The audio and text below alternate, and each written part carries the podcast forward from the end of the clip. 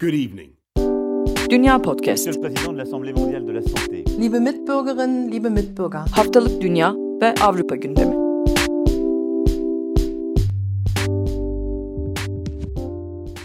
Herkese merhaba, Dünya Podcast'a hoş geldiniz. Ben Akın Ert, Nida Dinçtürk ve Seda Karatabanoğlu ile birlikte sizler için bu haftada Avrupa'nın gündemini değerlendireceğiz. Avrupa'da bir süredir beklenen, tartışılan oldu sonunda. Hem Almanya'da hem İngiltere'de hem Fransa'da farklı düzeylerde olmakla birlikte lockdown diye, kapatma diye tanımlayabileceğimiz toplam uygulamalar artık başladı. Ben kısaca Almanya'nın gündemini anlatarak başlayayım diyorum. Ondan sonra sözü sırayla Nida ve Seda'ya vereceğim. Özellikle Fransa'nın oldukça kalabalık bir gündemi var yine bildiğim kadarıyla. Hem lockdown hem de İslamcı terörün önceki günlerde yaşattığı şeylerden dolayı. Şimdi geçtiğimiz salı günü yapılan toplantıda Merkel eyalet başkanlığıyla eyalet başkanlarıyla birlikte oy birliği çerçevesinde bir takım kararlar aldıklarını söyledi. Bu şu açıdan da ilginç. Daha öncesinde Almanya'yı anlatırken hep şunu söylüyorduk biliyorsunuz. Yani şu eyalette böyle bir uygulama var, bu eyalette böyle. Toplam bir Almanya gündeminden bahsetmemiz çok mümkün değil derdik hep. Bu sefer bahsedebiliyoruz. Almanya çapında bir takım uygulamalarda bulunacak hükümetler. Bu uygulamaların başlıca maddelerini şöyle sıralamak mümkün. Restoranlar, barlar ve kafeler Kasım ayı boyunca kapalı olacak. Sinema, tiyatro gibi kültür sanat etkinlikleri yine Kasım ayı boyunca kapalı olacak, gerçekleşmeyecek. Kamusal alanda da özel alanda da en fazla iki haneden 10 kişi buluşabilir. Maçlar bundan sonra seyircisiz oynanacak. Ben zaten seyircisiz oynandığını zannediyordum bu arada ama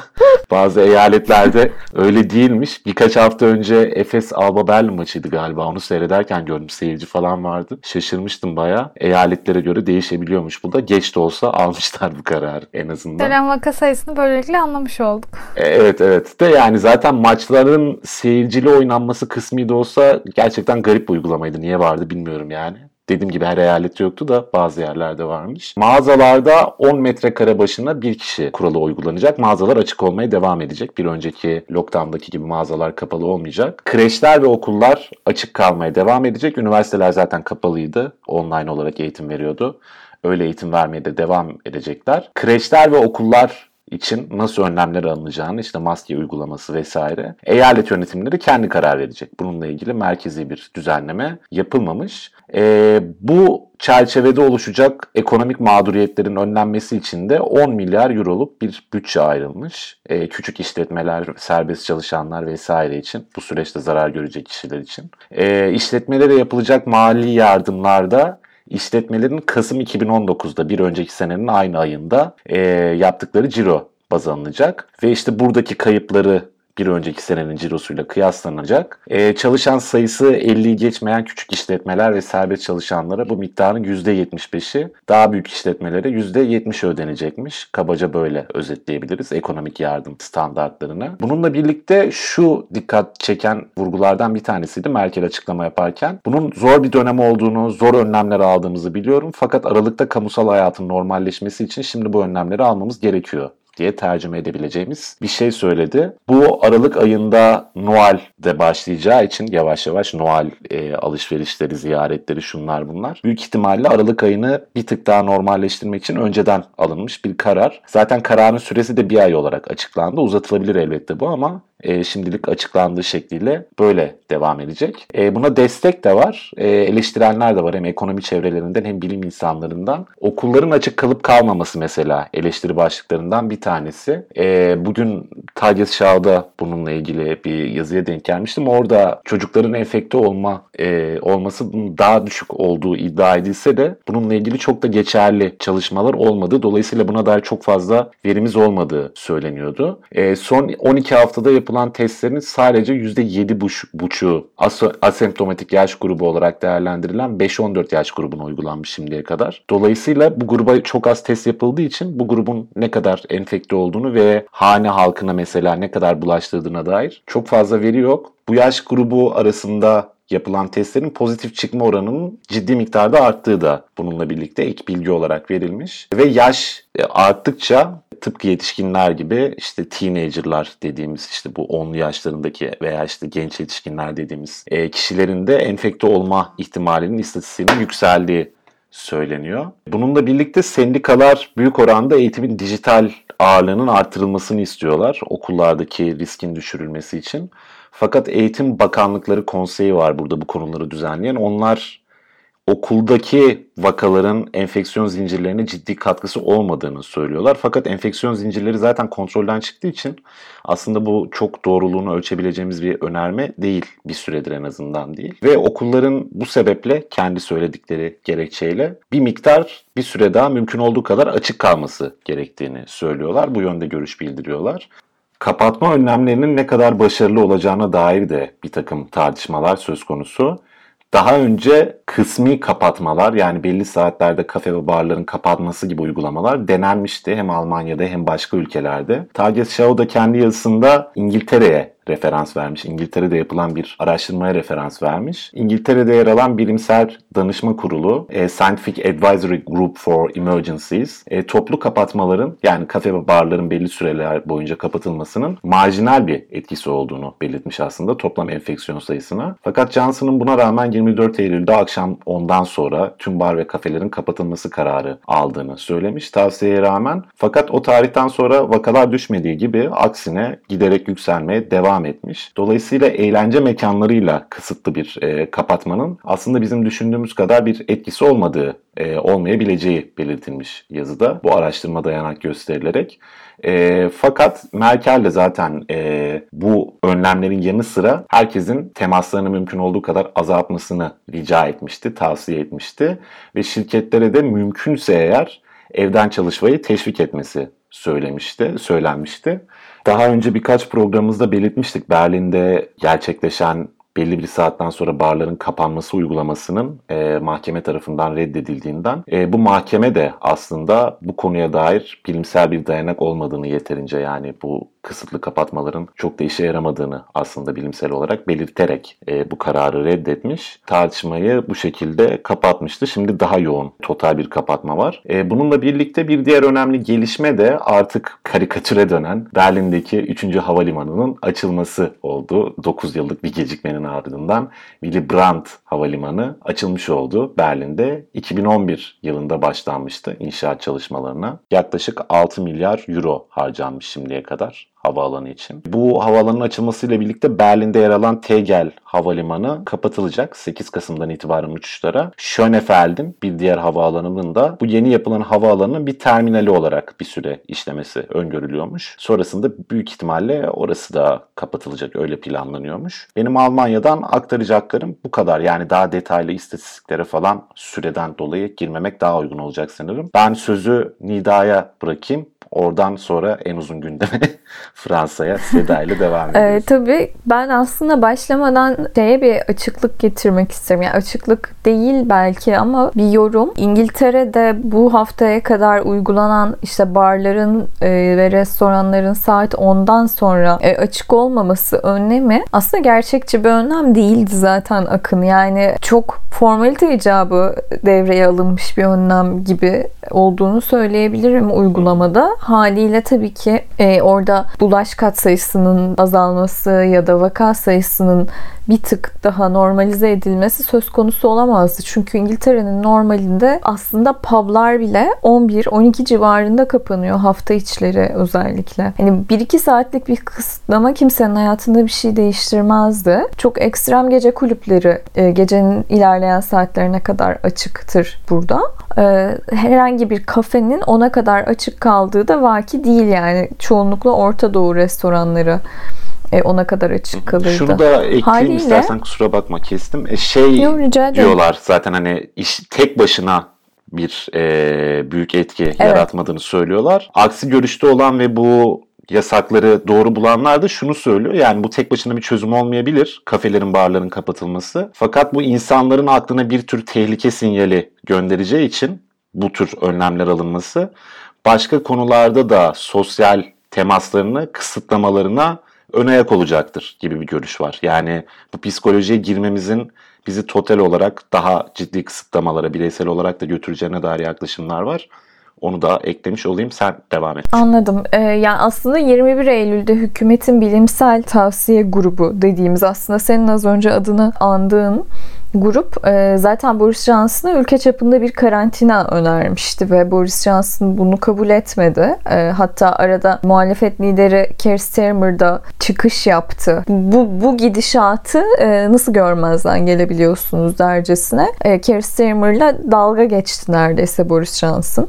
Biraz da galiba tükürdüğünü yalamak istemedi. Çünkü Temmuz civarında yaptığı bir açıklamada İngiltere'de tekrar ulusal çapta bir karantinanın ya da bizim işte sürekli andığımız şekilde lockdown'un söz konusu olmayacağını e, söylüyordu. Bugünlerde birazcık Boris Johnson zaten geri adım atmayı bilmemekle de eleştiriliyor. Onu da not etmiş olayım. Dün aslında İngiltere'de lockdown'un ilan edilmesi de bir taraftan Conservative Parti içindeki bir casusun varlığına kesin olarak karar vermemize de neden oldu diyebiliriz. E, çünkü aslında Boris Johnson pazartesi günü bir e, ulusa sesleniş konuşması yapacaktı. Fakat dün artık sabah saatlerinden itibaren fısıltılar halinde yükselen söylentilerin sonunda dün akşam bu açıklamayı yapmak zorunda kaldı ve Times gazetesi aslında e, sızdırdı ilk bu iddiayı.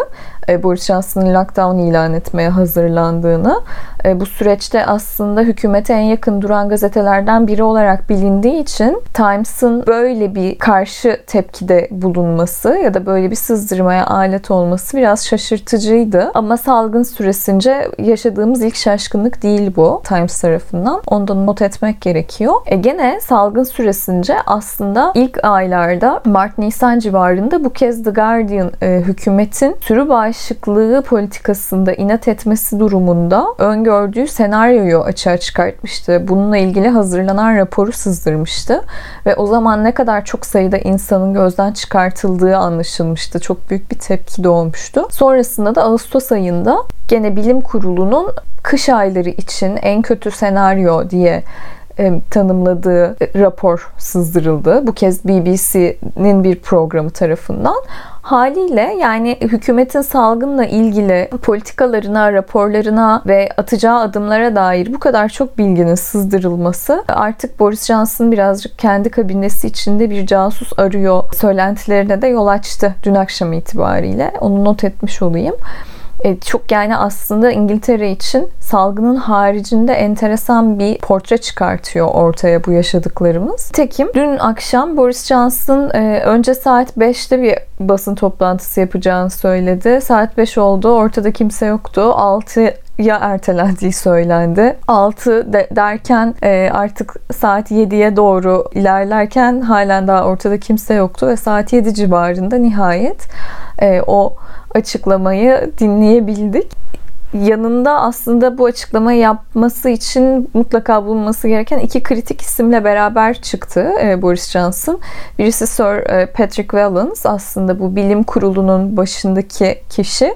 Diğeri de gene bilim kurulunun baş tıbbi danışmanı Profesör Chris Whitty. Boris Johnson'ın açıkladığı e, önlemler aslında kabaca şöyle. E, önümüzdeki perşembe gününden itibaren 2 Aralık'a kadar sürecek tam bir aylık bir lockdown. E, yani ulusal çapta bir kapanma söz konusu olacak. Ve e, bu kapanma neyi kapsıyor? Barlar, restoranlar, kafeler e, sadece take away servis verebilecekler ve halka gene evde kal çağrısı yapılıyor.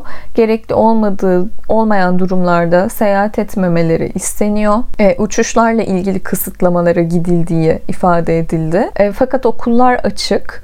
E, bu tartışma yaratan başlıklardan bir tanesi. Okullar neden açık sorusuna yapılan e, kabaca e, açıklamada aslında çocukların ev içi eğitimde e, çok da ilerleme kaydedemedikleri ve hani genel olarak akademik başarıda bir gerilemenin söz konusu olduğu söyleniyor.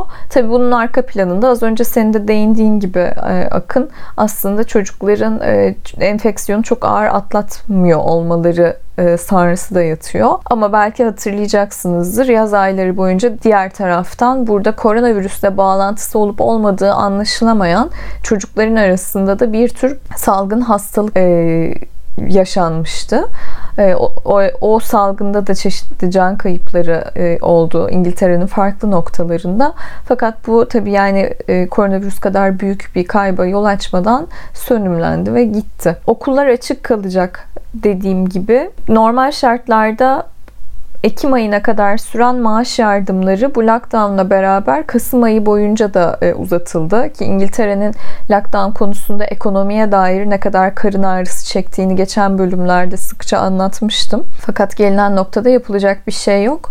Bir ay boyunca hiç kimsenin gerekli olmayan durumlar dışında evden çıkmaması gerekiyor denildiğinde tekrardan bir yardım paketi devreye sokulması gerek gerekti gibi görünüyor ki bu yardım paketinin boyutları da küçülmüştü Eylül ve Ekim aylarında. %70 ve %60 şeklinde. Kişilerin maaşlarının %70'e ödeniyordu Eylül'de Ekim'de %60'ı ödenmişti. Ve artık Kasım ayında e, çok daha küçük bir oranla devam edecekti bu. %15 gibi bir rakamdan bahsediyorum. Fakat şimdi tekrar %80'ini ödeyeceğiz dedi e, Rishi Sunak. E, 2500 pound'a kadar e, olan maaşların %80'ini ödeyeceğiz dedi. Diğer taraftan dünkü açıklamada e, Sir Patrick Vallance bu önümüzdeki ikinci dalganın e, ilk dalgadan potansiyel olarak daha kötü sonuçlar doğurabileceğini e, ifade etti. Bu da tabii şu anlama geliyor. Biz aslında 2 Aralık'ta lockdown'un biteceğini düşünüyoruz ancak bitmeyebilir. Nitekim e, bunun da ucu açık bırakıldı. E, fakat Boris Johnson da neden 2 Aralık'ta e, bitmesi gerekiyor, bitmesini istiyoruz sorusunun cevabını kendiliğinden verdi. Az önce yine senin de değindiğin gibi Noel'in aslında maddi manevi önemli bir süreç olmasıyla alakalı. E, Noel'de e, insanların e, evlerinde kalamadığı, birbiriyle buluşamadığı ve hatta sokaklarda alışveriş yapamadığı bir senaryoyla karşılaşmak istemiyorlar aslında. Ancak e, Boris Johnson'a ilk e, tavsiye edildiği zaman da bu önlemleri almamış olması salgının ilk dalgasında yaşadığımız gibi o lockdown'un belirsiz bir sonsuzlukta uzaması anlamına gelebilir. Çünkü İngiltere'de ilk kez lockdown ilan edildiğinde de 3 haftalığına e, ilan edilmişti. E, yaklaşık 2,5-3 ay kadar e, sürdü lockdown koşulları. Bununla beraber sport bubble dedikleri aslında aynı e, ikamet, aynı alanda ikamet eden, aynı ev içinde yaşayan kişilerin e, 6 kişiye kadar bir arada olması gene buna izin veriliyor. Fakat aynı evden olmayan kişilerin bir araya gelmesine pek izin verilmiyor. Sadece dışarıda e, egzersiz yapmak için dışarıya çıktığınızda farklı evlerden bir kişi yanınızda olabilir dendi. Ama tabii ilerleyen günlerde bu e, önlemler daha fazla sıkılaştırılabilir. Bunu biraz zaman gösterecek. Atladığım bir şey var mı diye düşünüyorum. Aslında çok fazla detayla dolu bir süreç. E, şu büyük bir soru işaretiydi. Geride kalan tarihlerde Galler'de, e, İskoçya'da kendi içinde çeşitli kapanmalara gitti. Ve e, bunların hepsi bir taraftan İngiltere için bir uyarı niteliğindeydi. Bugün çıkan Independent gazetesi kapaktan e, aslında bir timeline çizerek Boris Johnson'ın neden bu kadar geciktiğini sorguladı. Bence e, salgın sırasında dikkat çekici ve böyle hani e, andaçta yer alması gereken kapaklardan bir tanesi de o olacak e, gibi geliyor bana. Bunun haricinde galiba Başka bir şey söylememe gerek yok şimdilik İngiltere'nin e, lockdown koşullarıyla ilgili. Birazcık hani hem politik tarafını anlatmaya çalıştım. E, biraz da ekonomisine değinmeye çalıştım. Bizim için oldukça gecikmiş bir karardı. Çünkü dün itibariyle dün yaklaşık 21 bin yeni vaka açıklandı. Bu yeni vakalarla beraber İngiltere'de salgının başından beri e, hesaplanan toplam vaka sayısı 1 milyonu geçmiş oldu ve böylece de aslında dünya üzerinde vaka sayısı 1 milyonu geçen 9 ülkeden birisi oldu e, İngiltere. Bu yüzden zaten kararın ne kadar gecikmiş olduğunu tekrar hatırlayabiliriz. Gidişat böyle. Bakalım önümüzdeki haftalarda e, neler olacak? E, tabii ki sonrasında bu yaşananlar, bu sızdırmalar, bu gecikmeler Johnson liderliğine nasıl yansıyacak? Biz de merakla bekliyoruz. İngiltere'deki son durum buydu. O zaman yavaş yavaş Seda'ya vereyim ben sözü. en uzun bölüm daha önce söylediğimiz gibi Fransa olacak çünkü büyük ihtimalle. Evet. Medyapod'un podcastlerine Spotify, Google Podcast, iTunes ve Spreaker üzerinden ulaşabilirsiniz. Medyapod'u desteklemek için patreon.com slash medyapod. Sözü elime alıp hem saldırılardan bahsedeceğim hem de e, rutinimiz haline gelen koronavirüs durumundan. Bizim karantinada yani zorunlu kapanma, lockdown, Fransızca'da confinement diye tarif edilen bu ikinci günümüz. Cuma günü başladı. Pardon üçüncü günümüz cumartesi. Bugün pazar. 1 Kasım pazar günü yapıyoruz bu programı. Ee, ulusal bir karantina. Almanya'daki gibi e, bölgesel değil. Bunun dışında Fransa'ya başlamadan önce Avrupa ile ilgili çok kısa bir e, bilgi vermek istiyorum birkaç cümleyle. Çekya, Belçika, Avusturya, Yunanistan ve Portekiz'de de aslında kısmi sokağa çıkma yasakları ya da karantina önlemleri alınmaya başlandı. Ee, Avusturya ve Çekya'da san, yanılmıyorsam bir ay sürecek. Ee, tıpkı Fransa ve İngiltere'de olduğu gibi bütün Avrupa ülkeleri Noel'e hazırlık yapıyor gibi aslında. Fransa'da dün itibariyle 35.641 vaka vardı günlük vaka sayısı ve 223 ölü vardı. Fransa ilk dalganın sonlarından itibaren yaşlı bakım yurtlarındaki ölü sayısını paylaşmaya toplam e, ölü sayısını eklemeye bırakmıştı. Sadece hastanedeki ölümleri paylaşıyordu. Bu yüzden ölümler e, uzunca bir süre yüzün altında seyretti. Daha önceki programlarda da zaten yaz tatilinin Fransa'yı çok kötü vuracağını, Eylül ya da Ekim'de yeniden bir karantina gelebileceğini söylüyordum. O yaşanıyor şu an. Pozitiflik oranı %20,2. Bu müthiş bir e, sayı yani çok fazla, çok yüksek. Ancak şöyle bir durum var. Fransa'da haftada 2 milyon test yapılıyor. E, Macron çarşamba günü bir ulusa e, sesleniş konuşması yapmıştı ve e, karantinaya açıkladığı konuşmasıydı bu. O konuşmada haftada 1.9 milyon test yapıyoruz dedi. E, ve 7 bin hemşire ve doktorun e, Mart ayından bu yana eğitim aldığını söyledi. Yani 7 bin fazla e, sağlık çalışanımız var bu ikinci dalga dedi. İkinci dalga resmi olarak zaten birkaç konuşmasını telaffuz ediyordu. Fransa toplam vaka sayısı 1.3 milyon yani 1 milyon 300 bin vaka var ve 36 bini de geçti ölü sayısı. 30 Ekim'de başlayan önlemler bir Aralık'a kadar devam edecek. Tabi uzatılabilir.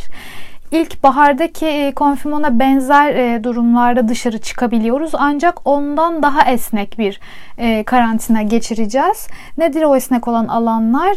Kreş, ilkokul, ortaokul ve liseler açık. Üniversiteler Eylül başında eğitime başladığında kendi öğrencilerinde vaka sayıları arttığında yani üniversite kendi özel kararıyla farklı üniversiteler farklı kararlar alarak uzaktan eğitime geçmişlerdi. Ancak bu eğitim kısmıydı. Yani sınıftaki öğrencileri ikiye bölüp bir kısmı dilerse fiziksel olarak okula gidebiliyordu. Diğer kısmı da aynı anda o an sınıfta anlatılan derse canlı bağlanıp onu dinliyordu. Ancak şu an tüm üniversite eğitimi dijital ortama geçmiş durumda. Ee, yine işe yani ofise gitmeden yapılabilecek bir iş yapıyorsanız mesleğiniz buna müsaitse işe gitmemeyi öneriyor hükümet. Ee, ancak okula gidilebildiği için öğrencilerin yani öğrenciye eşlik eden e, velinin onu okula gidip götürüp getiren velinin bir seyahat belgesi imzalaması gerekiyor. Aynı şekilde işe gidenlerin de bu seyahat belgesini imzalaması gerekiyor. Üç çeşit seyahat belgesi var. Üçüncüsü ise işte alışverişe gitmek, eczaneye gitmek, e, günlük bir saat süreyle evin bir kilometre çevresinde spor aktivitesi yapmak, yürüyüşe çıkmak ya da evcil hayvan gezdirmek gibi sebepler dışarı çıkabiliyoruz. Bu seyahat belgesi olmadan dışarı çıktığımızda 135 euro cezası var. E, bu dışarı çıkılabilecek halleri haller durumunda e, doldurmamız gereken seyahat belgesini Dünya Podcast'in Twitter hesabından da paylaşmıştık. Linkleri oradan da e, Fransa'da yaşayan ve bu linklere ulaşmak isteyen dinleyicilerimiz e, ulaşabilir. Fransa'da durum kısaca böyle. E, yani ekonomik durumlara çok e, girmek istemiyorum. İlk karantinayla benzer şeyler. Macron yine küçük işverenleri yani restoran ve restoran bar kafe gibi işletmelerin e, destekleneceğini söylemişti. Zaten uzunca bir süredir bu üç bölgeye ayrılmıştı Fransa e, vakası, vakanın durumuna göre. Pek çok yer aslında son dönemde 54 bölge kırmızı bölgeydi ve oradaki iş yerlerine daha fazla yardım yapılacaktı. E, kısmi işsizlik maaşı yani e, karantinadan dolayı eğer işe gidemiyorsanız devlet size maaşınızı ödemeye devam ediyor. Bunlar tekrar devam edecek. Ekonomiye dair paket Macron ilk konuşmasını açıklamadı. Daha sonra başbakan zaten detayları aktardı. Koronavirüsle ilgili bunlardan bahsedebilirim. Onun dışında asıl Fransa'nın gündemi aslında 9 Ekim'den itibaren yaşanan saldırı silsilesi.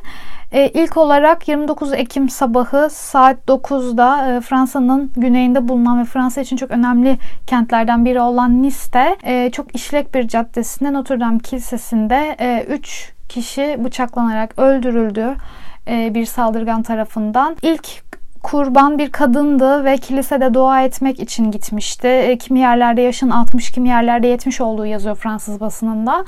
Saldırgan e, ilk olarak bu kadının boğazını kesti. Ardından kilise çalışanı 45 yaşındaki bir erkeğe bıçakla saldırdı ve boğazına bitirdiği bıçak darbesiyle onu da orada öldürdü. Diğeri yine 40 yaşlarda bir kadın üçüncü kurban. Yine aynı şekilde bıçakla boğazına saldırıyor ve kadın yaralı bir şekilde oradan kaçıyor kiliseden ve bir bara sığınıyor. O esnada işte o yanında olan insanlara, yoldan geçen insanlara çocuklarımı onu çok sevdiğimi söyleyin. Onları çok seviyorum diyor ve aslında yani bu olayın trajik kısmı da aslında bu. E, basında da bu çok yer aldı kadının sözleri. E, üç tane çocuğu var kadının e, basına yansıyanlara göre. Saldırganın daha sonra kimliği tespit edildi. 21 yaşında Tunuslu biri İbrahim İsoyi ismi. Saldırı sonrası şu an 6 kişi gözaltında e, saldırganla ilişkili olduğu tespit edilen kişiler bunlar. Ancak şöyle bir durum var. E, saldırgan e, Tunus 21 yaşındaki İbrahim İso'yu aslında İtalya topraklarından Fransa'ya geçiyor ve İtalya'ya 20 Eylül'de varıyor kaçak yollarla. İlk başta İtalya'da dışı İtalya topraklarına gittiği için kısa bir gözaltı gibi yani çok resmi de bir işlem değil aslında. Avrupa toprakları dışından gelen e, yasa dışı gelen göçmenlerin e, göçmenlerle ilgilenen bir kurum tarafından tutuluyor. Daha sonrasında sebebi bilinmeyen bir şekilde serbest bırakılıyor. Serbest bırakıldıktan sonra aslında e, saldırıdan bir gün önce Fransa'ya geldiği tespit ediliyor saldırganın. Ailesiyle hemen e, işte Fransız basında ailesiyle yapılan röportajlar yer aldı. Ailesi çocuğunun herhangi bir e, radikal tavır tavrının şu ana kadar gözlenmediğini söylüyor ve ailesinin haberi olmadan zaten İtalya'ya gitmiş kaçak yollarla. Orada çalışacağını söylüyor. En son saldırıdan bir gün önce annesiyle konuşuyor ve işte Fransa'ya geldiğini, çalışacağını, işte kilisenin yakınında bir yerde kalacağını, iş bulacağını ve para kazanacağını söylüyor annesine. 17 ee, yaşındayken bir kavgaya karıştığı tespit ediliyor Tunus'ta. Daha öncesinde işte alkol aldığı bu alkol sebebiyle kavgalara karıştığı söyleniyor. Ancak daha sonra dine yöneldiği ama yine de radikal tepkilerin gözlenmediği söyleniyor ailesi tarafından ve yakınları tarafından. İçişleri Bakanı'na göre Fransa İçişleri Bakanı Gerald Darmanin'in açıklamasına göre saldırı yapmak için Fransa'ya geliyor aslında. Yani bir gün önce gelmesi, e, kaçak yollarla girmesi, İtalya'da zaten kaçak yollarla gitmesi saldırının planlı olduğuna dair e, izlenimi olduğunu söyledi e, Darmanin ama yine de işte terörle mücadele savcılığının araştırmasının sonuçlanmasını beklemeliyiz dedi. Aynı şekilde Gerard Darmanin sınırlar, sınırlarımızı güçlendireceğiz dedi. E, aşırı sağ gibi her göçmeni suçlu ve terörist olarak görmek istemiyorum. Bu kolaya kaçmak olur dedi. Yine Samuel Paty saldırısından sonra e, Gerald Darmanin'in hedefinde iki tane dernek vardı aslında Fransa'da. Biri Barakasti kapatıldı ve başkanı Türkiye'den sığınma talep etti. E, Twitter üzerinden hatta bizim evet. göç idaremizde hemen cevap vermişti. İkincisi de Fransa'da İslamofobiye karşı kolektif. E, bunun da bu hafta içi Bakanlar Kurulu'nda tartışılacağı ve feshedileceğini söyledi Gerald Darmanin. Aslında Fransa'da e, bu İslami terörist saldırılarına karşı 16 e, Ekim'de Samuel Paty öldürülmüştü. O süreçten bugüne aslında 3 tane temel saldırı yaşandı. Hemen aynı gün Nice'de 9'da olmuştu bu saldırı. Sabah 9'da 11-15'te yine Avignon'da bir saldırı haberi düştü Fransız basınına. İlk başta yine aynı şekilde İslami terörist bir saldırı olabileceği söylendi. Sonra anlaşıldı ki e, psikiyatrik tedavi gören aşırı sağ e, bir gruba üye 35 e, yaşındaki bir erkek elinde silahla yoldan geçenlere e, saldırıyor. Onları tehdit ediyor. Orada devriye çevredekiler şikayet edince de devriye polisine Polis teslim olmasını istiyor. Polise karşı e, silahını doğrultuyor. Teslim olm- olmuyor. Sonrasında polis e, vurarak öldürüyor orada onu. O saldırganı. Hemen yine öğleden önce işte bu Avignon saldırısı yine basına düştüğünde bu sefer de Suudi Arabistan'ın Cidde kentinde Fransız Başkonsolosluğuna bir saldırı haberi geldi. E, başkonsoloslukta e, güvenlik olarak çalışan bir kişi bıçakla yaralandı. Daha sonra Büyükelçilik bir açıklama yaptı Fransa'nın e, Suudi Arabistan'daki Büyükelçiliği. Sal, e, saldırıya uğrayan güvenlik görevlisinin sa- durumunun iyi olduğunu, hastane tedavi gördüğünü ve saldırgan Suudi vatandaşının gözaltına alındığını söyledi. Yine aynı gün 29 Ekim'de bir dördüncü saldırı haberi geldi. Fransa'nın en uzun günü. Evet, kesinlikle öyle. Aslında saldırı demeyeyim, düzelteyim. Öğleden sonra Lyon'da 1994 doğumlu Afgan olduğu tespit edilen, Fransa'da yasal oturum izni olduğu tespit edilen bir kişi elindeki 30 santimlik bir bıçakla tramvaya binmek istiyor. Tabii hemen polis müdahale ediyor. Gözaltına alıyor. 30 santimlik bıçağı çikolata kesmek ve onu yemek için kullanacağını söylüyor. Okey. Ee, yapılan işte geriye dönük yapılan taramalarda herhangi bir terör bağlantısının tespit edilemediği e, aktarıldı polis kaynakları tarafından. Yine aynı akşam 29 Ekim'de e, bu sefer işte Türkiye ile alakalı bir durum var. Fransa'nın Dijon kentinde bir grup Türk Recep Tayyip Erdoğan sloganlarıyla ve Türk bayraklarıyla sokaklarda yürüdü. Aslında geçen haftadan, geçen hafta demeyeyim de Samuel Paty'nin öldürülmesine itibaren Fransa ve Türkiye arasında bir işte e, İslamofobi, İslam, e, Fransa'daki Müslümanlara baskı, onlara bir faşizm e, uygulanıyor gibi Türkiye'den gelen söylemler vardı. Buna dair buradaki Türkler de aslında biraz hareketlilik halinde. Aynı zamanda Azerbaycan ve Ermenistan arasında yaşanan Dağlık Karabağ Savaşı da burada Fransa'da yaşayan Türkler ve Ermeniler arasındaki gerginliğe sebep alıyor. Yine geçen hafta içi e, Lyon'a yakın Lyon'un yani Lyon çevresindeki bir şehirde Viyen şehrinde sabah saatlerinde sıklıkla kullanılan bir otoyolda Ermeni e, yurttaşlar bir eylem yapıyor. İşte Azerbaycan'da yaşanan çatışmalara karşı. Yine o, o, o anda işe gitmek için oradan geçen Türkler de e, bu konvoya işte saldırıyor. Aslında saldırıyor demeyeyim de iki grup arasında bir sözlü sataşma yaşanıyor. Daha sonra o saldırıya dönüyor. Dört e, Türk yaralanıyor. E, onun akşamına da hemen o gün e, Lyon'daki Ermeni mahallesini yine böyle yüzlerce kişi, yüzlerce Türk Orada bir yürüyüş düzenledi. Fransız basında işte Türkler Ermeni mahallesini bastı diye yer aldı.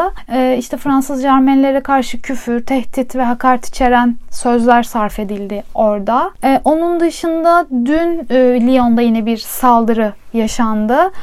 E, Nice'deki saldırı bir Katolik kilisesine yapılmıştı ve aslında e, bütün Katolik, yani Fransa aslında ağırlıklı olarak Katoliklerin yaşadığı e, bir ülke bir Ortodoks kilisesine Lyon 7. bölgede bulunan bir Ortodoks kilisesini kapatıp çıkarken ya o kilisenin papası kiliseyi kapatırken silahlı saldırıya uğruyor. İki kurşunla yaralanıyor ve ağır yaralanıyor aslında. Saldırgan hala aranıyor. Saldırıdan kısa bir süre sonra bir kebap dükkanında bir kişi gözaltına alınıyor ama daha sonra onun olmadığı anlaşılıyor ve serbest bırakılıyor. Aslında rahibi, öldür, e, rahibi vuran kişi, rahip yaşıyor şu an ölmedi. 1.90 boylarında ve Akdeniz tipli olarak tarif ediliyor. Basında bu şekilde yer alıyor. Ancak Akdeniz tipi demek çok geniş. Yani İtalya'da bir Akdeniz ülkesi, Kuzey Afrika'da bir Akdeniz bölgesi. Onun dışında rahibin üzerine rahip kıyafeti olmadığı söyleniyor. Yani daha önce gözlem, gözlem yapılmış olabilir. O kişinin rahip olduğunu bu şekilde tespit etmiş olabilir deniyor. Son olarak bugün yine birkaç saldırı haberi vardı. Fransa ile ilgili, Fransa ile ilintili. Kanada'nın Quebec bölgesi, Quebec eyaleti, Fransız eyaleti, Fransızca konuşulan eyalette Cadılar Bayramı kutlaması kutlamasına bir kişi saldırıyor e, ve iki kişiyi öldürüyor. Yani ortaçağ kostümü giymiş bir erkek olarak tarif ediliyor saldırgan ve elinde aslında bir kılıç vardı.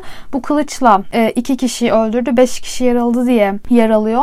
Yine Quebec bölgesine yayınlanan Fransızca e, Le Soleil gazetesi boğaz kesme iddiasını ortaya attı. Öldürülen kişiler boğazı kesilerek öldürüldü e, denildi. Yine dün gece Lyon'da e, Ermeni Ulusal Anma Merkezi'ne Ermeni soykırımı anıtına sprey boyayla e, RT'ye yani Recep Tayyip Erdoğan'ın kısaltması gri kurt yazıldı Fransızca. Gri kurt anlamına gelen kelimeler yazıldı ve Fransızca küfürler yazıldı Ermenilere yönelik. E, aslında Fransa çok yani Samuel Paty'nin öldürülmesine itibaren hatta biraz daha geriye giderse 2 Eylül'de Charlie Hebdo davası başladığından itibaren çok gergin günler geçiriyor. Özellikle İslam'la ilintili durumlarda. E, çünkü 2 Eylül'de Charlie Hebdo davası başladı. 25 Eylül'de Charlie Hebdo'nun eski binasına e, bir kişi saldırdı ve iki kişiyi yaraladı. Charlie Hebdo'nun hala orada olduğunu düşünerek saldırmıştı o binaya. Onun ondan sonra 25 Eylül'de bu olay yaşandı. 16 Ekim'de Samuel Paty başı kesilerek çok korkunç bir şekilde öldürüldü.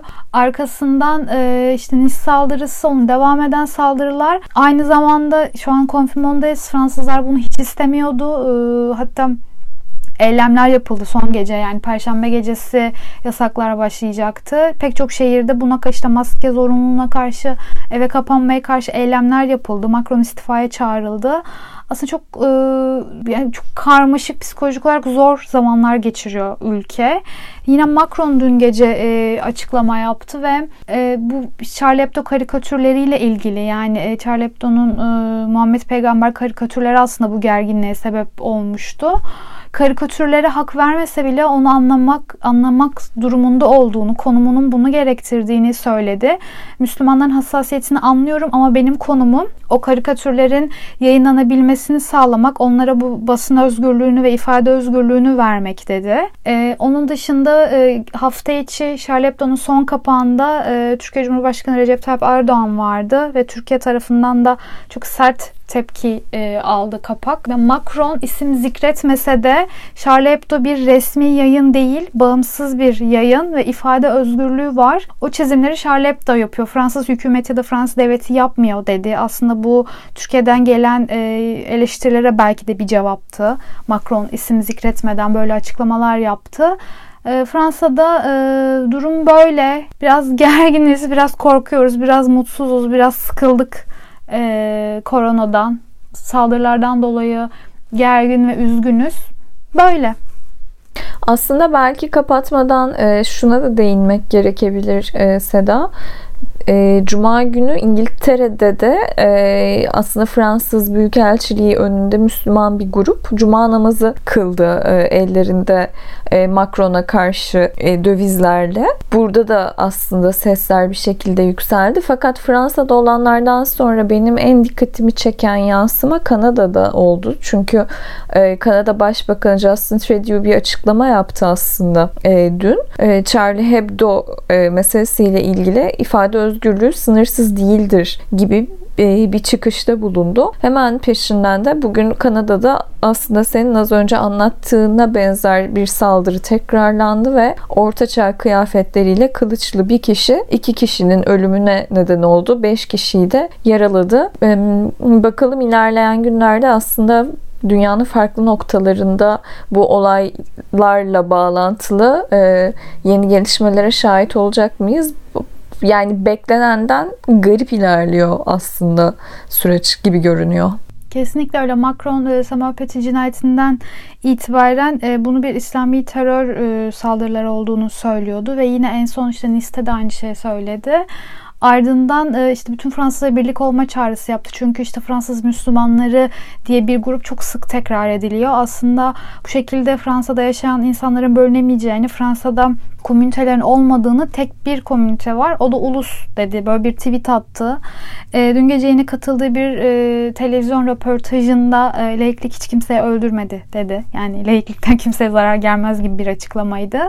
Macron ilk başta açıklamalarını sertleştirse de şu an biraz daha ılımlı açıklamalar yapıyor aslında. E, işte birleştirici, teslim olmama üzerine yani umutsuzluğa kapılmama üzerine çağrılar yapıyor.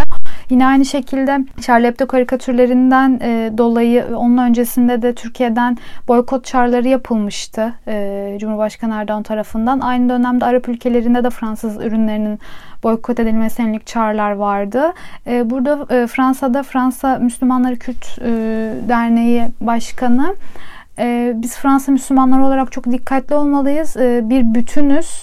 Bu tür şeylere dikkat etmeliyiz ve evet karikatürleri onaylamasak da hoşumuza gitmese de bu kimseyi öldürme hakkını kimseye vermez dedi. İfade özgürlüğü budur dedi ve boykot çağrıları konusunda Fransa Müslümanları olarak çok dikkatli olmalıyız. E, böyle çağrılara kapılmamalıyız dedi. Aslında galeyana gelmeyelim diyordu az orada. Hı hı. E, çok farklı tepkiler var. Çok farklı e, gözetilmesi gereken dengeler var Fransa'da aslında. Bakalım yani önümüzdeki program çok başka bir durumda anlatabilirim. Bunların devamı olan e, gelişecek olaylar da anlatabilirim. Bekleyip göreceğiz. Evet, önümüzdeki hafta hem Avrupa için yoğun bir gündem olabilir. Bu lockdown'un sonuçları ve tartışmalarını görmeye başlayabiliriz. Hem de Amerika seçimleri de gerçekleşmiş olacak. Uzun bir, yoğun bir dış haber gündemiyle karşı karşıya olacağız biz de önümüzdeki haftalarda. Başka eklemek istediğiniz bir şey yoksa istiyorsanız yavaş yavaş Kapatalım. kapatalım programı. Kapatın. Kış kış uzun olacak gibi görünüyor Evet. zaten. Daha çok konuşacağız. Sezon açıldı. O zaman görüşmek, Görüşmek üzere üzere. demiş olalım. Hoşçakalın. Hoşçakalın.